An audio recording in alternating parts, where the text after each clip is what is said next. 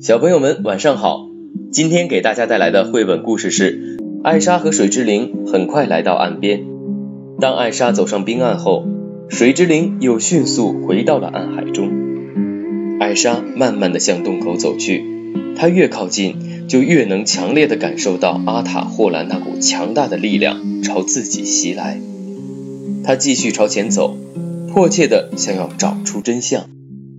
艾莎追随着那个神秘声音。一路向洞口深处走去，穿过重重障碍，越过道道深谷。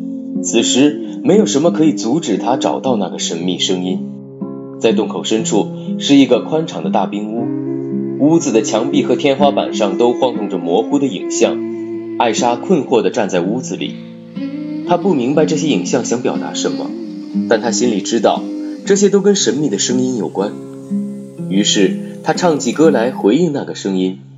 其中一些影像随着艾莎的歌声开始变得清晰，艾莎这才看清，这些都是过去的影像，而在这些影像中，那个正凝视着她的女人，竟然是她的母亲阿杜娜。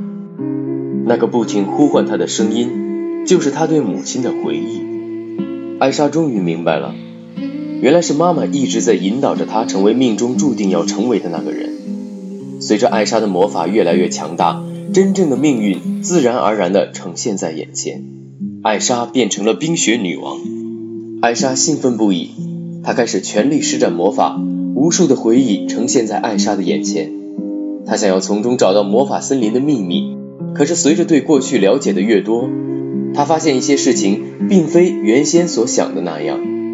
最后，艾莎发现了一个令人震惊的真相，关于一个流传了很久的谎言。就在这时，冰雪悄悄向他袭来，逐渐覆盖了他的身体。他们想要把他冻住。艾莎用尽最后一丝力气，绝望地向安娜发出了最后的信号，然后便被冰雪凝固在阿塔霍兰深处。而此时，在另一个山洞中，一阵风吹来了片片雪花，这是艾莎发来的信号。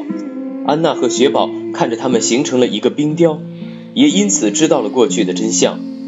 艾莎和安娜的祖父路纳德国王在大坝建成那天袭击了北境人的首领，从而引发了两族的战争。愤怒的自然精灵诅咒了这片魔法森林，并用一团无法穿越的迷雾把它包围了起来。安娜知道，她必须纠正这一切。就在安娜准备带雪宝离开的时候，雪宝突然停下了脚步。安娜看向他。只见一片片雪花正在飞离他的身体，雪宝正在融化。雪宝是艾莎用魔法创造出来的雪人，安娜知道雪宝的消失意味着艾莎遇到了大麻烦。她紧紧地搂住这个小雪人，强忍着泪水说道：“我爱你。”雪宝最终还是消失了。安娜知道艾莎也走了，她独自一人静静地坐着。想到以后的生活再也没有姐姐，也没有心爱的雪宝，便无力地抱住了自己。突然，他好像想到了什么，深深地吸了一口气。他必须坚强起来，这样才能完成下一件正确的事情——毁掉象征着仇恨和背叛的水坝。因为他们的祖父修建这座大坝，只是为了欺骗北境人，从而赢得他们的信任。安娜知道，大坝被毁，洪水必然会倾洒而下。他深爱的阿伦戴尔也会被淹没，可是这是让北境人和阿伦戴尔人摆脱魔法森林的诅咒、重获自由的唯一方法。他必须做出决定。安娜在河边找到了沉睡的大地巨人们，冲他们大声叫道：“醒醒！”大地巨人们被安娜吵醒了，十分气愤。他们慢慢地站了起来，开始追赶她。安娜一路引着大地巨人们朝大坝跑去，眼看就要被他们追上了。在这紧急关头，克斯托夫突然出现，及时把他揽到了驯鹿斯特的背上，带着他一起奔向大坝。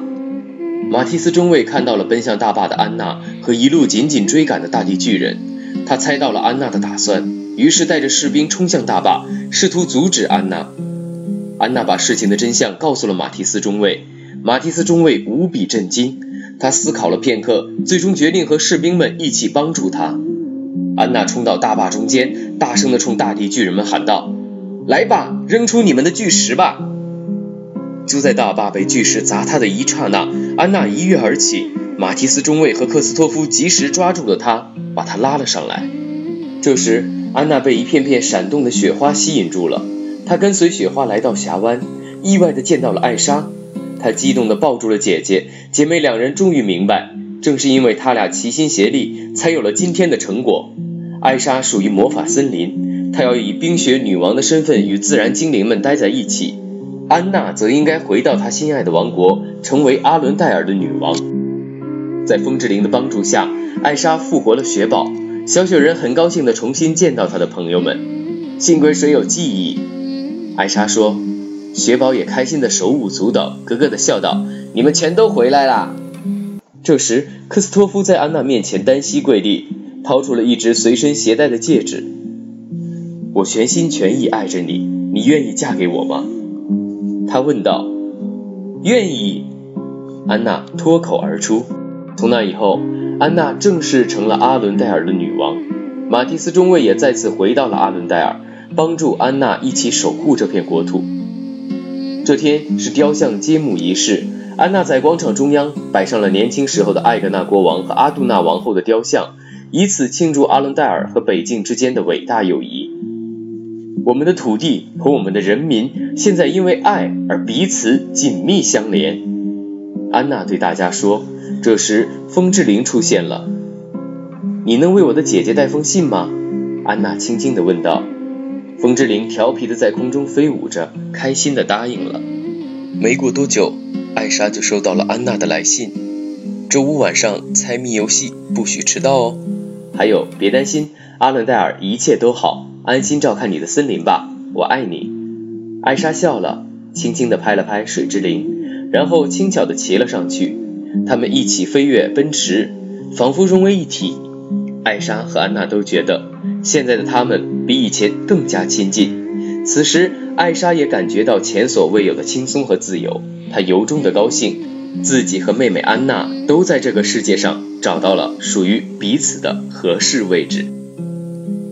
小朋友们，今天的绘本故事就到这里了，欢迎关注我的主页《冰雪奇缘》。更新的同时，我们也为大家带来了叶罗丽系列故事，期待您的倾听。小朋友们，再见喽！